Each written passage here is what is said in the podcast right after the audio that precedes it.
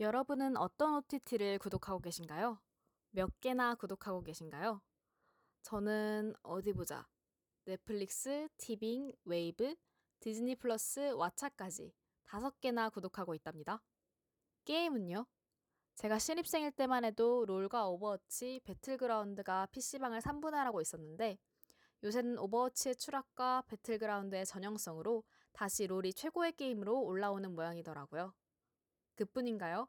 PC방에서도 간간히 볼 수 있는 EA인의 피파나 풋볼 매니저부터 제가 너무너무 사랑하는 심즈와 같은 인생 시뮬레이션 게임, 플래닛주나 플래닛 코스터 같은 tycoon류, 얼마 전에 크게 대박을 쳤던 호그와트 레거시 같은 스팀 게임도 어마어마하게 많죠. 웹툰은 또 어떤가요? 전독시나 재혼황후, 아시는 분은 아시는 웹소설 원작 웹툰부터 터줏대감 격인 연애혁명이나 노블레스 같은 작품들도 익숙하실 것 같네요. 웹툰이니 웹소설이니 드라마니 영화니 예능이나 게임까지 우리는 그야말로 컨텐츠가 넘치는 시대에 살고 있습니다. 이토록 많은 미디어 속에서 헤엄치느라 정신없는 우리. 가끔은 미디어의 홍수 속에 어디쯤 왔는지 알려주는 이정표가 필요하지는 않은가요? 뉴스를 보는 미디어는 아주 아주 가볍게 전달해드리는 미디어 산업 내의 각종 소식부터 꽤나 무겁게 특정 주제를 탐구해보는 심층 탐구 방송까지 미디어에 관한 말, 말, 말들을 전해드리는 방송입니다. 저 다이안과 비트, 두 명의 DJ가 번갈아 가면서 가끔은 함께 이런저런 소식 물고 찾아오겠습니다. 매주 월요일 오전 10시 반, 누군가는 점심시간을 기다리고 누군가는 느지막이 일어날 시간에 찾아올 테니까요. 하루에 어디쯤에 서 있건 즐겁게 들어주셨으면 좋겠습니다. 그럼 오늘의 뉴스로 보는 미디어 시작합니다.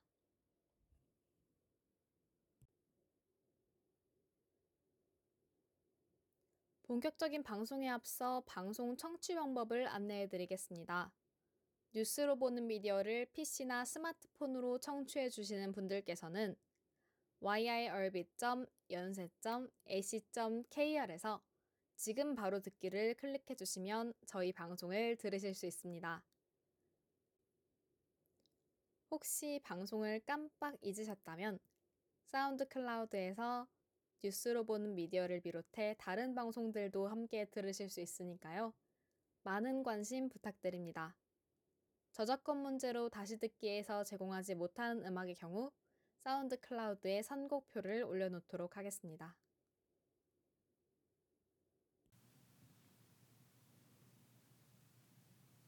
헤어질 결심, 한산 용의 출현, 헌트, 645, 범죄도시 2, 마녀 2, 공조 2, 올빼미. 이게 무슨 이름들인지 짐작이 가시나요? 영화 제목이라는 걸 눈치채신 분들은 꽤 많으실 텐데요. 정확히 말하면 2022년 손익분기점을 넘은 한국 영화 8편입니다. 8편.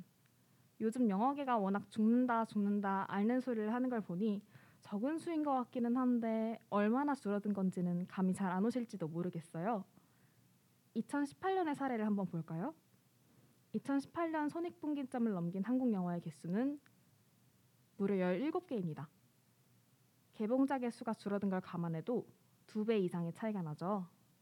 사실 2022년에 손익분기점을 넘긴 영화들도 크게 넘긴 건 아니고요. 더구나 이건 빙산의 일각일 뿐입니다. 코로나19 기간 동안 개봉하지 못한 한국 영화 작품은 약 100개로 대부분 50억에서 100억 사이의 제작비가 투입된 작품입니다. 이 중 2022년에 개봉한 작품은 10개에 불과하죠. 아직 90개의 작품, 금액으로 보면 최소 4,500억 원의 투자금이 창고에 쌓여 있는 셈입니다. 때문에 투자자들은 장기간 동안 투자금 회사를, 회수를 하지 못하게 되고 다음 투자를 할 엄두를 못 내고 있죠. 그 결과 2025년에 개봉이 예정된 한국 영화가 단 한 편도 없는 수준에 이르렀습니다. 전체적으로 보았을 때 영화 시장, 그 중에서도 한국 영화 시장이 큰 위기에 봉착한 것만은 사실입니다.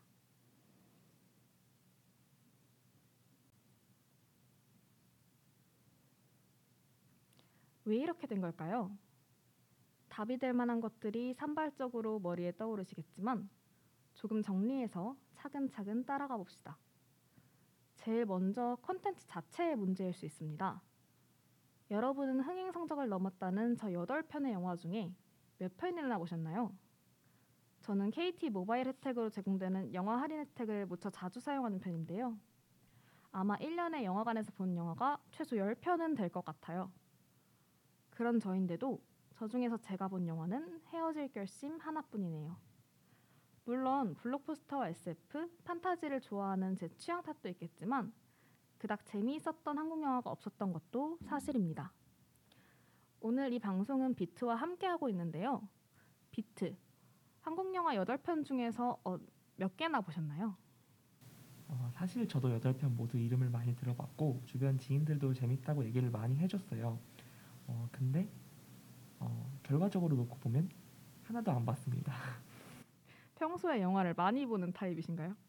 네, 저는 영화를 많이 안 본 타입인 것 같아요. 진짜 이 방송을 준비하면서 제가 좀 떠올려 보니까 마지막으로 본 영화가 슬램덩크였고 어, 그 이전에 본 영화가 아바타 물의 길이었어요. 그래서 영화를 안 보는 편이고 그마저 본 영화들도 모두 한국 영화와는 거리가 먼 영화들이었습니다. 사실 저도 아바타는 봤거든요. 슬램덩크는 보라고 추천을 많이 받았는데 보지는 않았고 제가 애니메이션을 별로 안 좋아해서 그래도 슬램덩크도 되게 흥행한 편이었잖아요. 올해 흥행한 영화들을 따져보자면 사실 기억나는 거는 이 여덟 편의 한국 영화보다는 아무래도 이제 좀 외국 영화들이 많은 것 같아요. 마블 영화들도 어지간한 성적 물론 요즘에 평가가 좀 처참하긴 하지만 어지간한 성적을 계속 내고 있고 그 다음에 무엇보다 아바타가 진짜 큰 붐이었고 슬램덩크도 그렇고 요즘에는 스즈메의 문단속 같은 애니메이션이 조금 흥행을 하고 있죠. 어, 이유가 뭐라고 보세요? 왜 한국 영화는 재미가 없어질까요? 어, 그래서 왜 유독 한국 영화들에게 손길이 가지 않을까 제가 고민을 좀 해봤는데요. 어, 아무래도 억지스러운 감동을 관객들에게 주입하려는 의도가 엿보이기 때문이 아닐까 하는 생각이 듭니다. 어, 그렇다 보니 영화의 줄거리도 부자연스럽게 되기 마련이고 관객들은 이런 클리셰에 무뎌지면서 흥미를 잃게 되는 것 같아요. 어, 반면 좀 흥행한 한국 영화들 같은 경우에는 감독이 정하, 전, 전하고자 하는 메시지가 일단 분명하고 그다음에 그 메시지를 향해서 인물 서사 배경의 3요소가 모두 조화를 이루면서 나아가고 있다는 느낌을 많이 받았습니다. 실제로 예전에 정확히 어떤 영화인지는 기억이 안 나는데 한뭐 스릴러, 서스펜스 이런 영화가 이제 예고편이 이제 방송되었는데 그 예고편을 본 그 관객이 처음부터 끝까지 전부 다 배우를 중심으로 예측을 했던 적이 있었어요. 근데 그 예측이 정확히 내용이랑 들어맞아서 그 대본을 전부 다 갈아버린 그런 사례가 있었거든요. 좀 한국 영화의 전형성이 확실히 조금 있긴 있는 것 같기는 해요. 뭔가 스릴러라든지 아니면 느와르라든지 혹은 로맨스 같은 문제에서도 아, 어떤 문제에서 위기에 봉착하고 어떻게 해결해낼 것이다 이런 게 좀 확실히 보이는 편이죠. 어, 가장 대표적으로 예를 들면 어떤 영화가 있을까요? 좀 전형적인 영화 생각나는 거 있으세요? 어, 지금 예를 들라니까 딱 생각나는 게 없긴 없는데 어, 대부분 느와르 영화가 좀 그런 편인 것 같아요. 액션이 되게 독특하다고 홍보를 많이 해도 막상 보러 가면 뭐 액션은 조금 독특한 것 같긴 하더라도 스토리가 워낙 뻔하고 진짜 아까 다이안님께서 말씀해주신 것처럼 그냥 예측이 너무 가능한 그런 영화들이 많았던 것 같습니다. 그렇게 생각하면 사실 기생충이랑 미나리 같이 최근에 크게 성공한 한국 영화들 같은 경우에는 기존의 로직을 조금 벗어난 면이 있죠. 혹시 둘 중에 하나라도 보신 영화가 있을까요? 네, 저는 기생충 봤었는데요. 기생충 제가 친구랑 같이 보러 갔었는데 어, 저희 사실 둘 다 깜짝 놀라서 나왔어요. 진짜 어떻게 이런 영화를 만들 수가 있냐? 이게 한국 영화가 진짜 맞긴 한 거냐? 하면서 어, 정말 충격을 안고 나왔던 그런 기억이 있습니다. 다이아님께서는 어떻게 보셨어요, 기생충? 저는 사실 둘 다 제대로 본 적은 없어요. 왜냐하면 그 기생충의 매력은 충분히 알고 있지만 저는 사람을 불편하게 하는 미디어를 별로 좋아하지 않아서 그냥 계속 유튜브라든지 아니면 간접적으로 알아서 내용은 다 알지만 실제로는 본 적 없는 영화가 됐는데 보신 비트님께 조금 더 자세한 설명을 부탁드리고 싶어요. 기생충이 기존의 한국 영화와는 어떤 다른 로직을 가지고 어떤 식으로 성공했다고 생각하시는지 혹시 개인적인 의견을 들어볼 수 있을까요? 어, 제가 개인적으로는 일단 기생충이 전달하고 싶은 메시지가 아까 말씀드렸듯이 그 부의 타파라든가 아니면 뭐 좀 이것도 되게 무거운 주제긴 한데 어, 이런 부의 세습 아니면 그런 경제적인 권력들이 사회 전반에 걸쳐 나타나는 모습들 그런 것들을 꼭 집어서 비판하고 싶었던 것 같아요. 근데 그런 모습을 풀어내가 풀어나감에 있어서 어, 정말 스토리도 탄탄하고 비유와 상징도 정말 돋보였고 정말 영화가 어떻게 흘러갈지 예상을 전혀 할 수가 없었어요.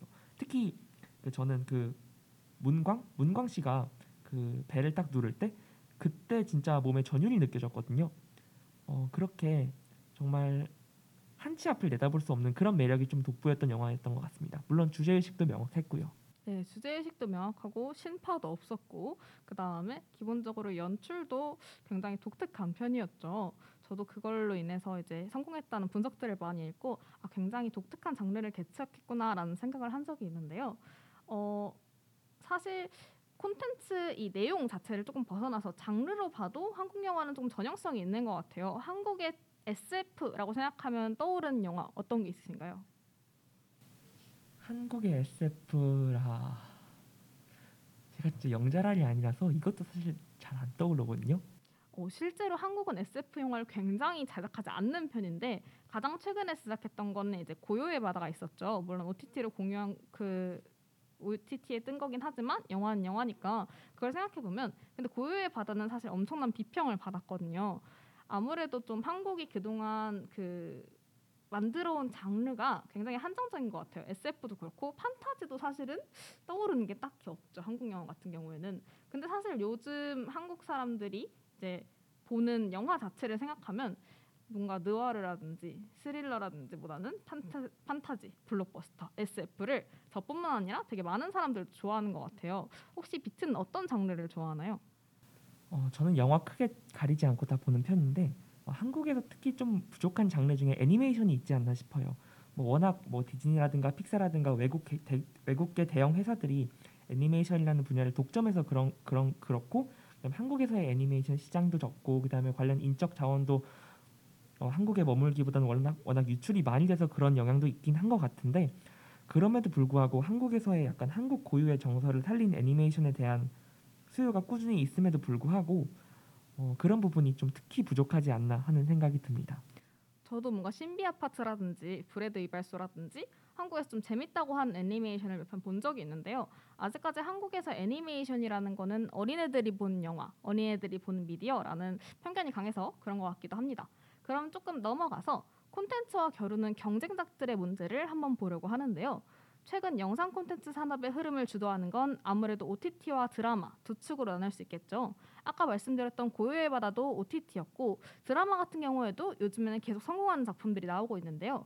혹시 이 OTT는 영화로 나왔으면 훨씬 더 잘 되었을 것 같다. 또는 이 영화는 OTT로 나왔어도 잘, 잘 되었을 것 같다 싶은 작품들이 있나요? 저 같은 경우는 영화관에 자주 가지는 않지만 OTT 컨텐츠는 빠짐없이 대부분 챙겨보는 편인 것 같아요. 최근 유행한 1타 스캔들, 그다음 더글로리, 재벌집 막내 아들 모두 거의 공개되자마자 보기 시작해서 끝까지 시청했고요. 이번 주부터는 나는 신이다를 시간 날 때마다 조금씩 보고 있습니다. 개인적으로는 더글로리가 꼭 영화관에서 개봉했으면 좋겠어요. 보면서 와 진짜 영화 같다 라는 생각을 많이 했거든요. 그리고 영화관 상영의 최대 장점 중 하나인 풍부한 사운드와 광활한 스크린, 스크린이라는 면에서도 원작이 훨씬 더 돋보일, 돋보일 것 같고요. 어, 그래서 이 질문을 받고 문득 든 생각인데 OTT 콘텐츠를 2시간짜리 영화로 영화화해주는 사업 그런 사업 아이템으로도 괜찮을 것 같습니다. 그리고 반대로 OTT로 나왔으면 좋겠는 영화는 음, 딱히 없는 것 같아요. 제가 영화를 그렇게 잘 알지 못해서 그런 것일지도 모르겠는데 재밌게 본 영화는 OTT화 했을 때 설정이 붕괴되지 않을까 원작의 재미와 감동이 깨져버리진 않을까 하고 걱정이 되고요. 별로 임팩트가 없었던 영화는 어, 비하인드 스토리에 별로 관심이 생기지 않더라고요. 음, 저 같은 경우에는 오히려 영화가 되었으면 하던 OTT는 별로 없는 것 같아요. 뭔가 OTT가 이제 가지고 있는 굉장히 큰 장점 중에 하나가 러닝 타임이 길기 때문에 많은 세부 상황들을 좀 담아낼 수 있다는 점인데 이제 안나가 편수를 줄여서 조금 흥행이 저조했던 것처럼 OTT를 편수를 줄여가지고 2시간 안, 3시간 안에 담아내려고 하면 그런 부분들에서 조금 구멍이 있지 않을까 하는 우려가 저는 되고요. 오히려 저는 OTT로 만들고 싶은 영화가 확실히 하나 있는데 혹시 외계인 보셨어요? 외계인 저 안 봤어요. 외계인이 평가가 되게 낮았던 건 알고 계세요? 네, 네, 그건 알고 있었어요. 그 외계인 중 를 저는 되게 재밌게 본 타입인데 사실은 좀 그 관대한 마인드로 봤어요. 실제로 재미는 없었고 굉장히 혼란스러운 부분이 있었지만 저는 굉장히 큰 이제 뭔가 의미를 가지고 있다고는 생각을 했는데 뭔가 처음으로 시도되, 시도되는 시간 여행 판타지라는 점, 그 다음에 뭐 SF적인 요소도 있다는 점 이런 점에 대해서는 전 되게 지- 흥미를 느끼기는 했는데 아마 안 되었던 이유 중에 가장 큰 이유는 3시간 내에 너무 많은 콘텐츠를 담아서 아닐까라는 생각을 해요. 왜냐하면 일단 주인공이 두 명이죠. 근데 주인공이 현실에도 있고 과거에도 있어요. 그러면 각각의 서사를 풀려면 최소 4명 등장인물의 서사를 풀어야 하고 그 다음에 SF니까 외계인에 대한 설정도 풀어야 하고 하다 보니 3시간 내에 설명만 진짜 엄청 길어져서 그래서 저게 뭐지? 그래서 저게 뭐지? 하는 부분들이 있어서 마지막에 좀 어떻게 반전이라든지 핵심적인 부분에서도 앞에 부분을 잘 이해하지 못한 상태에서 그런 반전의 부분을 맞이하니까 그래서 뭐 어쨌다는 거지? 라는 말투로 좀 그 그런 생각으로 좀 끝나게 되더라고요. 그래서 아마 뭔가 길게 설명할 수 있고 각각의 서사를 좀 더 길게 풀 수 있었던 기회가 있는 OTT라면 조금 더 재밌고 좀 더 의미 있는 그 작품이 되지 않았을까라는 생각을 하고 있었습니다. 아, 지금 저 디자인 그 다이아님 말씀을 들어보니까 확실히 OTT 컨텐츠랑 영화 컨텐츠의 약간 특징이 확실히 구분이 되는 것 같아요. 진짜 OTT 컨텐츠는 일단 상영 횟수도 길고 그, 그, 그, 그, 그렇기 때문에 당연히 러닝 타임도 되게 길잖아요. 그렇기 때문에 인물이랑 배경에 대한 묘사도 되게 자세히 할 수 있고 사건도 되게 탄탄히 전개를 해나갈 수 있어서 관객들에게 약간 떠먹여주는 것 같은 느낌 그런 느낌을 주기는 확실히 좋은 것 같아요. 근데 반면 영화는 어, 두 시간이라는 아주 촉박하고 제한된 시간 내에서 약간 기승전결의 구- 구조가 완결성을 딱 지녀야 되는 거잖아요. 그래서 어, 아무래도 뭔가 짧은 시간 내에 담, 알차게 내용을 구성해야 되는 반면 또 그렇게 하기 위해서 쳐낸 내용들은 관객의 상, 관객의 상생 관객들의 상상력에 맡길 수도 있는 부분이 있는 것 같아요. 그래서 아마 진짜 영화다운 영화, OTT다운 OTT가 더 많이 나오면은 진짜 둘 다 발전을 많이 할 수 있지 않을까 하는 생각이 방금 들었습니다. 지금 방금 말씀해 주신 것처럼 OTT와 영화는 특징이 굉장히 분명한 편이죠. 그래서 저는 다음으로는 이제 컨텐츠보다는 소비자에 대해 집중해서 말을 하고 싶은데요. 영화라는 컨텐츠가 과연 현대인들에 맞는가 하는 의문이 조금 들었어요. 일단 영화라는 장르는 영화를 보러 갈 시간이 필요하죠. 영화관을 가야 하고 그걸 위해 시간을 내야 하고 최소한 3시간을 통으로 비워야 하고 그리고 거기 영화관에서 딴짓을 할 수도 없게 되고 근데 사실 현대인의 집중력이 점점 더 낮아지고 있다는 뉴스들은 점점 더 증가되고 있고 그에 반해서 영화의 러닝타임은 점점 더 길어지고 있고 아까 말씀하셨던 것처럼 두세 시간 내에 서사를 모두 담아내기 때문에 굉장히 그게 알찰 필요가 있고 또한 감정선을 따라가는 입장에서도 두 시간 안에 이 사람들이 만나고 뭐 사랑하고 싸우고 헤어지고 다시 만나고를 전부 다 따라가기에는 뭔가 영화라는 그 콘텐츠 자체가 주는 한계가 뭔가 현대 기조와는 맞지 않는 것이 아닌가라는 생각도 들었는데 혹시 비트는 어떻게 생각하세요?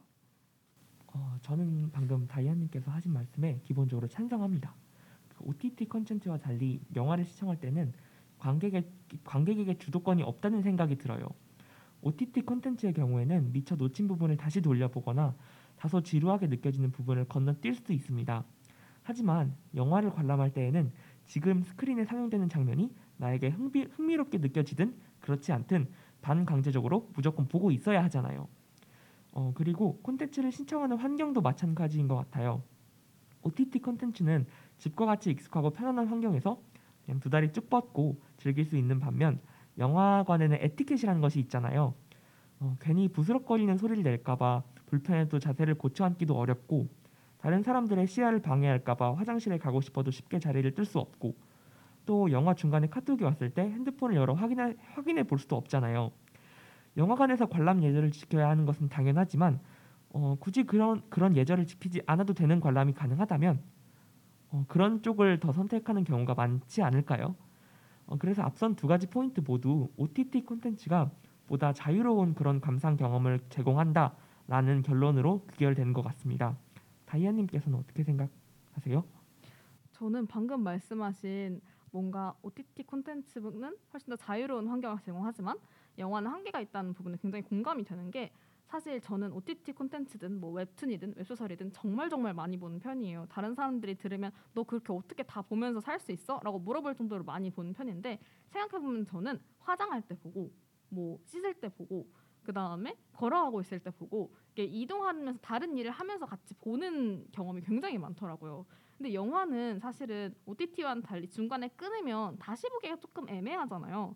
이게 어디까지 갔는지, 내가 어디까지 감정선을 따라갔는지 항상 체크를 해야 하고 그런 부분들이 확실히 불편한 점이 있고 또한 저는 사실 한국 영화가 되게 잘 될 때에도 아까 말씀드렸던 서사에 대한 이해가 조금 어려운 면이 있었어요. 왜냐하면 OTT는 16화에 걸쳐서 얘네들이 사랑을 하고 사건을 만들어 가지만 어 영화는 길어봐야 두세 시간에 걸쳐서 만들어 가잖아요. 그래서 저는 아직 따라가기도 전에 제가 아직 공, 그 공감하고 동하기도 전에 이미 얘네는 사랑을 다 했고 벌써 끝내고 있고 이러다 보니까 아 얘네가 하는 게 약간 소꿉장난인지 사랑인지 진정성 있게 다가오는 게 조금 어려웠던 면이 또 있었던 것, 같- 있던 것 같습니다.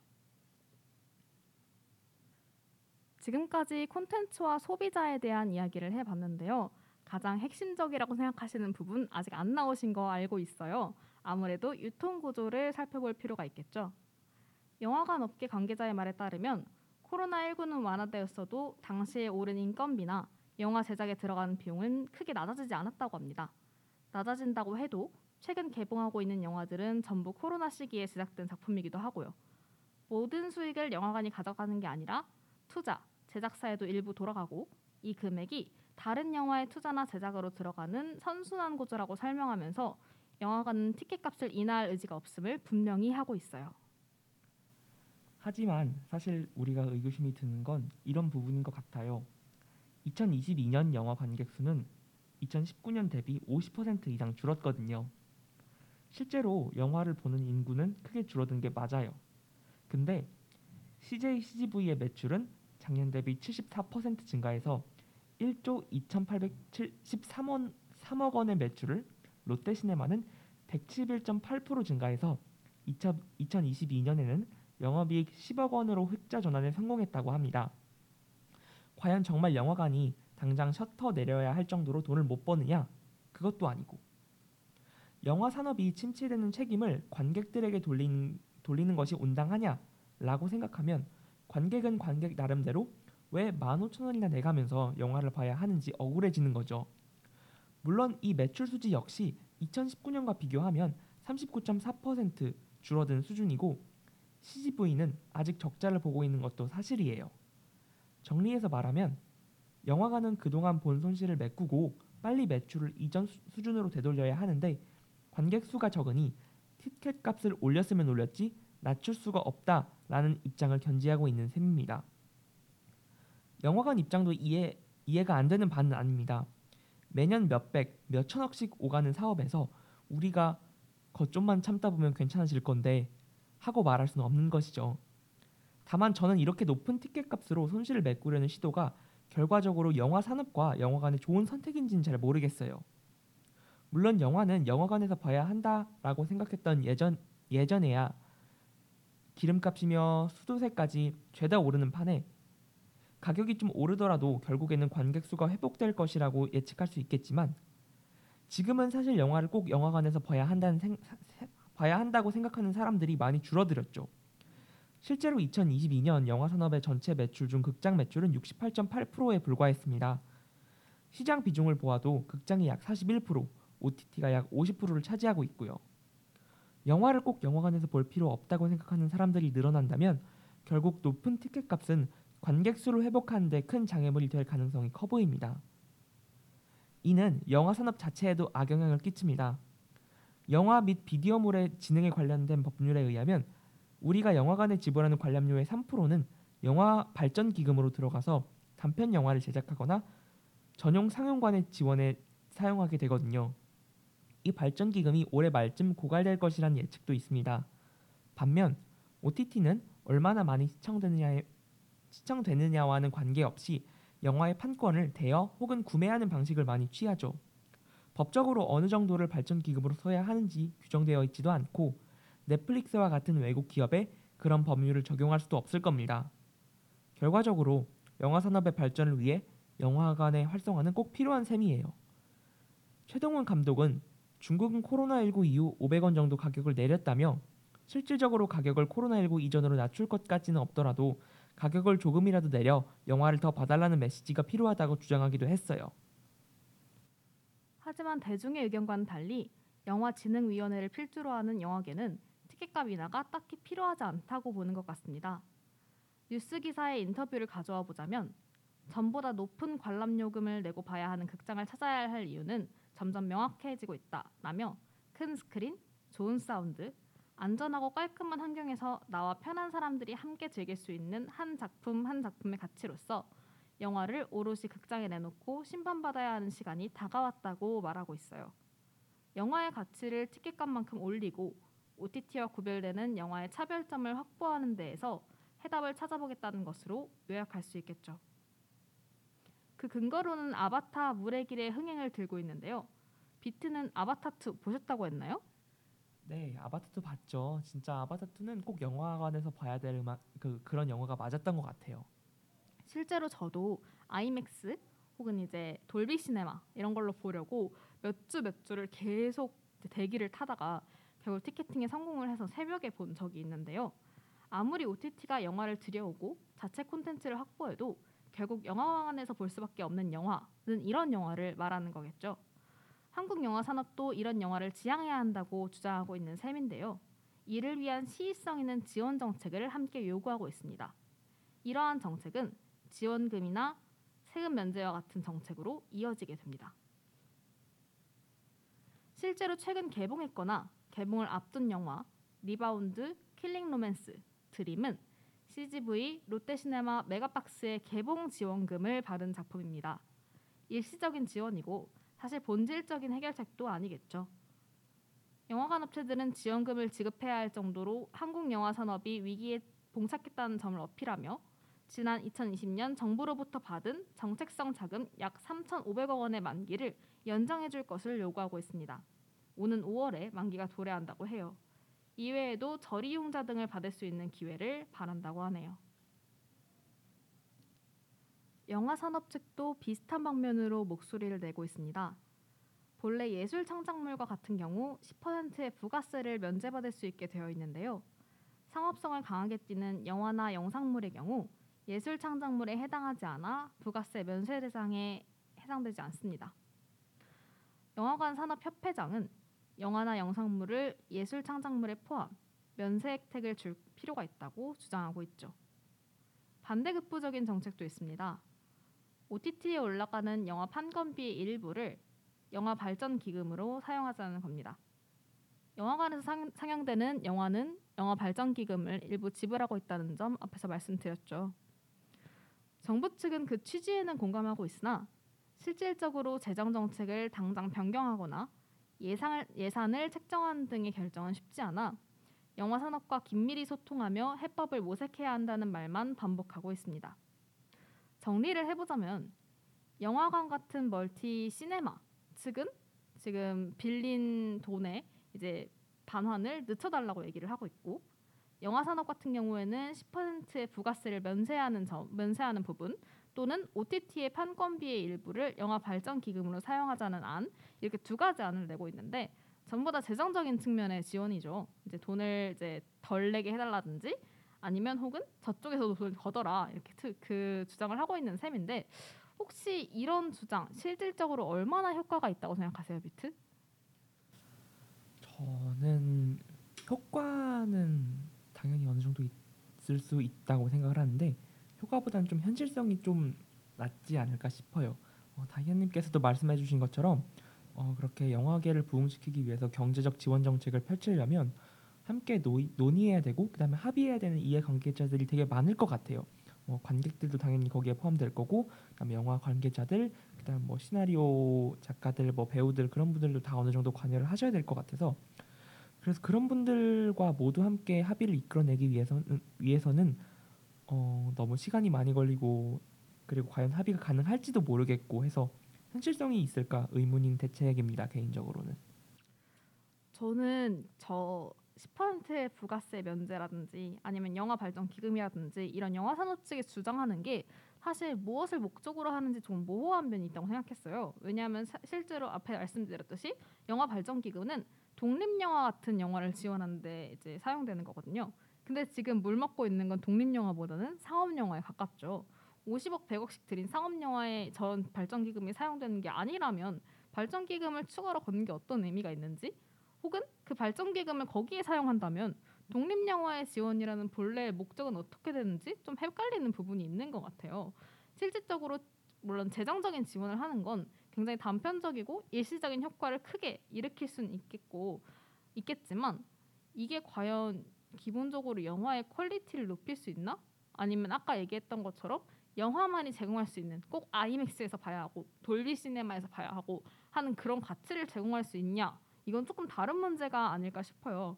또한 다른 재정 정책과는 다르게 직접적으로 어떤 돈을 지원하는 게 소비로 또는 이제 아웃풋으로 바로 이어지는 게 아니고 아무리 돈을 많이 지원해봤자 말안 먹으면 끝인 영화 산업에서 어 우리는 이렇게까지 힘드니까 돈을 지원해줘라고 얘기하는 건 안 그래도 영화관 티켓값이 높아서 부정적인 인식을 가지고 있는 영화 산업에서 아 돈을 더 달라고 한다라는 이미지로 이어질 수 있어서 실제로 뭔가 관객들에게 그런 호응을 얻는 것도 조금 어렵지 않을까 하는 생각이 드- 듭니다. 혹시 이런 방법 말고 어떤 이런 방법을 사용하면 좀 더 영화계를 부흥시킬 수 있지 않을까 하는 방법이 있을까요? 어, 저는 기본적으로는 영화계가 좀 더 각성을 하려는 노력이 필요하다고 생각을 합니다. 어, 앞서 다이아님께서 말씀해주신 것처럼 어, 전체적인 판세가 영화보다는 OTT 시장으로 좀 많이 기울긴 했지만 그렇다고 영화가 그 매력을 완전히 잃은 것은 아니라고 생각을 해요. 그래서 미나리나 기생충의 성공 사례에서 볼 수 있듯이 영화관에서 볼 만한 영화, 영화관에서 보고 싶은 영화만 있다면 관객들은 언제든지 집에서 뛰쳐나와 영화관으로 향- 향할 준비가 되어 있다고 생각을 합니다. 물론 현대인의 소비 문화 소비 습관이라든가 이런 것들이 영화관에 불리한 요소로 작용하고 있긴 하지만 이럴수록 영화계 내부에서 더 영화계를 각성시키기 위한 노력이 필요하다고 생각을 해요. 근데 너무 영화 업계에만 무거운 짐을 떠넘기는 것 같이 보이지는 않을까 그건 그건 좀 우려되는 바입니다. 저도 비트의 말에 동의하는 면이 있는데요.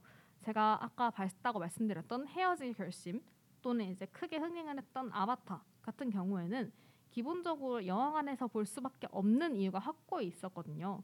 헤어질 결심 같은 경우에는 그 분위기라든지 아니면 BGM이라든지 침묵이 주는 그런 무게감이 영화관에서 보는 게 훨씬 더 무겁게 느껴지고 그렇기 때문에 그 작품 자체를 이해하는 데 큰 도움이 된다든지 아니면 아바타처럼 애초에 영화관이 아니면 도저히 구현해낼 수 없는 품질을 가지고 있던지 하는 뭔가 확실한 확고한 이유가 있어야 되는데 이제 막무가내로 돈을 지원해 줘야 된다 얘기하는 것보다는 아 우리가 이런 쪽으로 영화를 좀 더 만들어 보겠다는 기존 이제 영화 관계자들의 협조가 필요한 게 아닌가 생각이 듭니다. 우리나라 산업 영화 산업은 특히 한국 영화 산업은 배우에게 조금 의존하는 면이 있죠. 그래서 이 배우가 나온다, 저 배우가 나온다 식으로 홍보를 하기도 하는데 그것보다는 이제 아, 우리는 이런 내용을 담으려고 한다. 이런 작품을 만들었는데 이런 점에서 영화관에서 꼭 영화를 봐야지 이 작품을 온전히 즐길 수 있다와 같은 방향으로 마케팅의 방법을 바꿔보는 것도 하나의 답이 되지 않을까 생각이 듭니다. 물론 저희는 전문가가 아니라 대중이기 때문에 전문가보다는 훨씬 더 좁은 눈으로 이 문제를 바라보고 있는지도 모르겠습니다. 실제로는 이해관계자가 훨씬 많겠죠. 하지만 현재까지 나온 대책들이 영화 산업의 침체 문제를 근본적으로 해결하기에는 조금씩 부족해 보인다는 점은 어쩔 수 없는 사실인 것 같습니다. 지금까지 콘텐츠, 소비자, 유통 구조의 세 가지 측면에서 왜 한국의 영화 산업은 침체하는가에 대한 주제를 심층적으로 탐구해 보았는데요. 처음으로 하는 심층 탐구라 조금 모자란 면이 있었을지도 모르겠지만 다들 즐겁고 유용하면서 동시에 이런저런 생각을 해보실 수 있는 기회로 남으셨기를 바랍니다. 그럼 저희는 시험 기간이 지난 후 다음 주에 다시 짤막짤막한 미디어 뉴스로 돌아오겠습니다. 아, 다다음 주가 되겠군요. 매주 월요일 오전 10시 30분 뉴스로 보는 미디어 많은 청취 바랍니다. 그럼 지금까지 DJ 다이안 DJ 비트였습니다. 감사합니다.